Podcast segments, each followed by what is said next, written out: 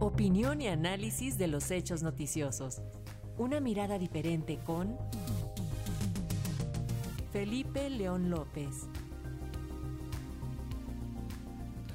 Y este tema y la presencia del narcotráfico ha usado al congresista republicano Dan Crenshaw, quien promueve una iniciativa para combatir el tráfico de fentanilo desde México en una acción de intervencionismo este legislador lleva consigo orgullosamente una AR-15, fusil capaz de disparar 600 municiones por minuto.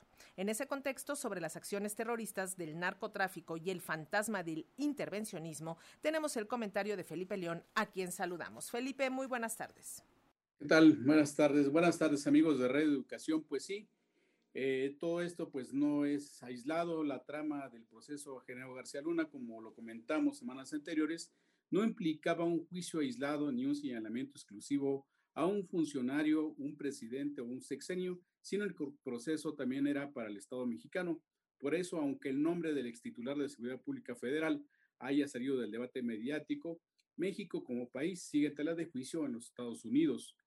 En esto, pues el problema de nuestro país y con nuestro vecino es que el consumo de drogas, en especial el fentanilo, ya es un asunto de seguridad nacional y por eso el Congreso estadounidense emitió la resolución 18 para el uso de la fuerza militar para combatir, atacar, resistir, apuntar, eliminar y limitar la influencia de los cárteles mexicanos, los cuales permiten al gobierno de Joe Biden a utilizar las Fuerzas Armadas de su país en nuestro territorio y combatir a los grupos introductores del fentanilo, como son el de Jalisco, el cártel de Jalisco Nueva Generación, el de Sinaloa, la familia michoacana, los caballeros templarios, del Golfo, del Noroeste, los Zetas y el cártel de Tijuana.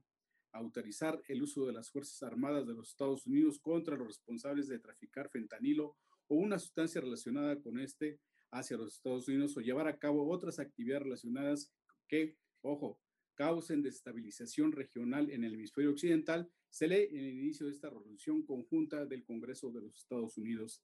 De ahí que diversos medios de comunicación de gran influencia como el New York Times, el Wall Street Journal, el Washington Post, las cadenas de televisión como Univision, CNN y Fox, entre otros, han dedicado centros espacios de información y de opinión para cuestionar al gobierno del presidente López Obrador sobre sus resultados en materia de seguridad pública y en especial sobre el combate a los cárteles de las drogas. Por supuesto, no es menor ni para tomarlo a la ligera como dedicarle una clásica de Chicoche, porque algo más está pasando en este país que una, que una mera campaña eh, anti-mexicana de las elecciones estadounidenses del 2024, porque sin duda hay un interés político electoral detrás de todo esto.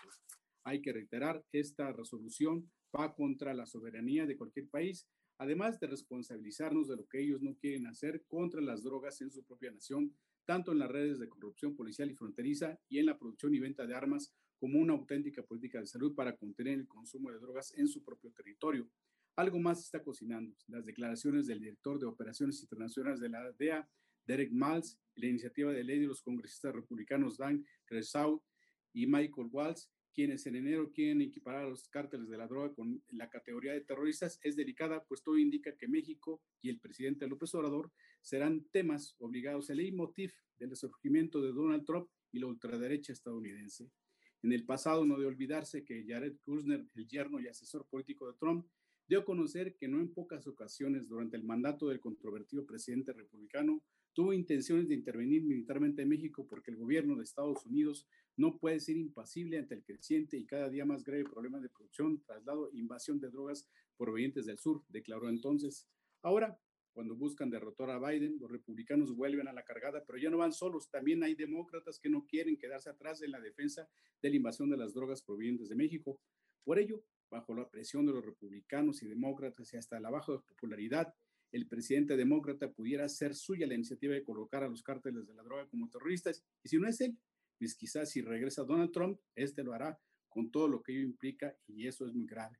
Y por si las cosas pudieran salir mal, pues vienen una serie de eventos que parecen descontrolar al gabinete de seguridad de nuestro país que actúa con pasividad y desdén ante las crisis que se avecinan, pues en Tamaulipas, primero Nuevo Laredo, ocurre el aún oscuro asesinato de cinco jóvenes hermanos de militares, los cuales fueron aprendidos y ya está provocando la molestia y hasta una marcha, pero de militares en protesta por la detención de sus integrantes. Y peor aún, en Matamoros, cuatro estadounidenses son privados de libertad y dos son hallados ejecutados. amigos de Radio Educación, el juicio y condena a Genaro García Luna marcan una nueva pauta en la política antidrogas de los Estados Unidos y la colaboración con México. Esto tiene un impacto similar a la imposición unilateral de la Alianza por la Seguridad y la Prosperidad de América del Norte, el ASPAN, que puso en marcha después de los atentados del 11 de septiembre del 2000, conocidas como la Alianza para la Seguridad, que en términos generales provocó pues el control del tráfico aéreo y la conformación de las fronteras inteligentes, lo que llevaría a narcotraficantes de Centro y Sudamérica a aliarse con los mexicanos y a utilizar nuestro territorio como ruta para el trasiego de drogas y con las consecuencias que hoy vemos todos en día. ¿Qué pasará si nos buscan ahora imponer unas nuevas políticas? ¿Cuál será el impacto en el mediano y corto plazo? Bueno, son preguntas que dejamos al aire. Muchas gracias. Gracias a ti, Felipe León. Muy buenas tardes. Hasta luego.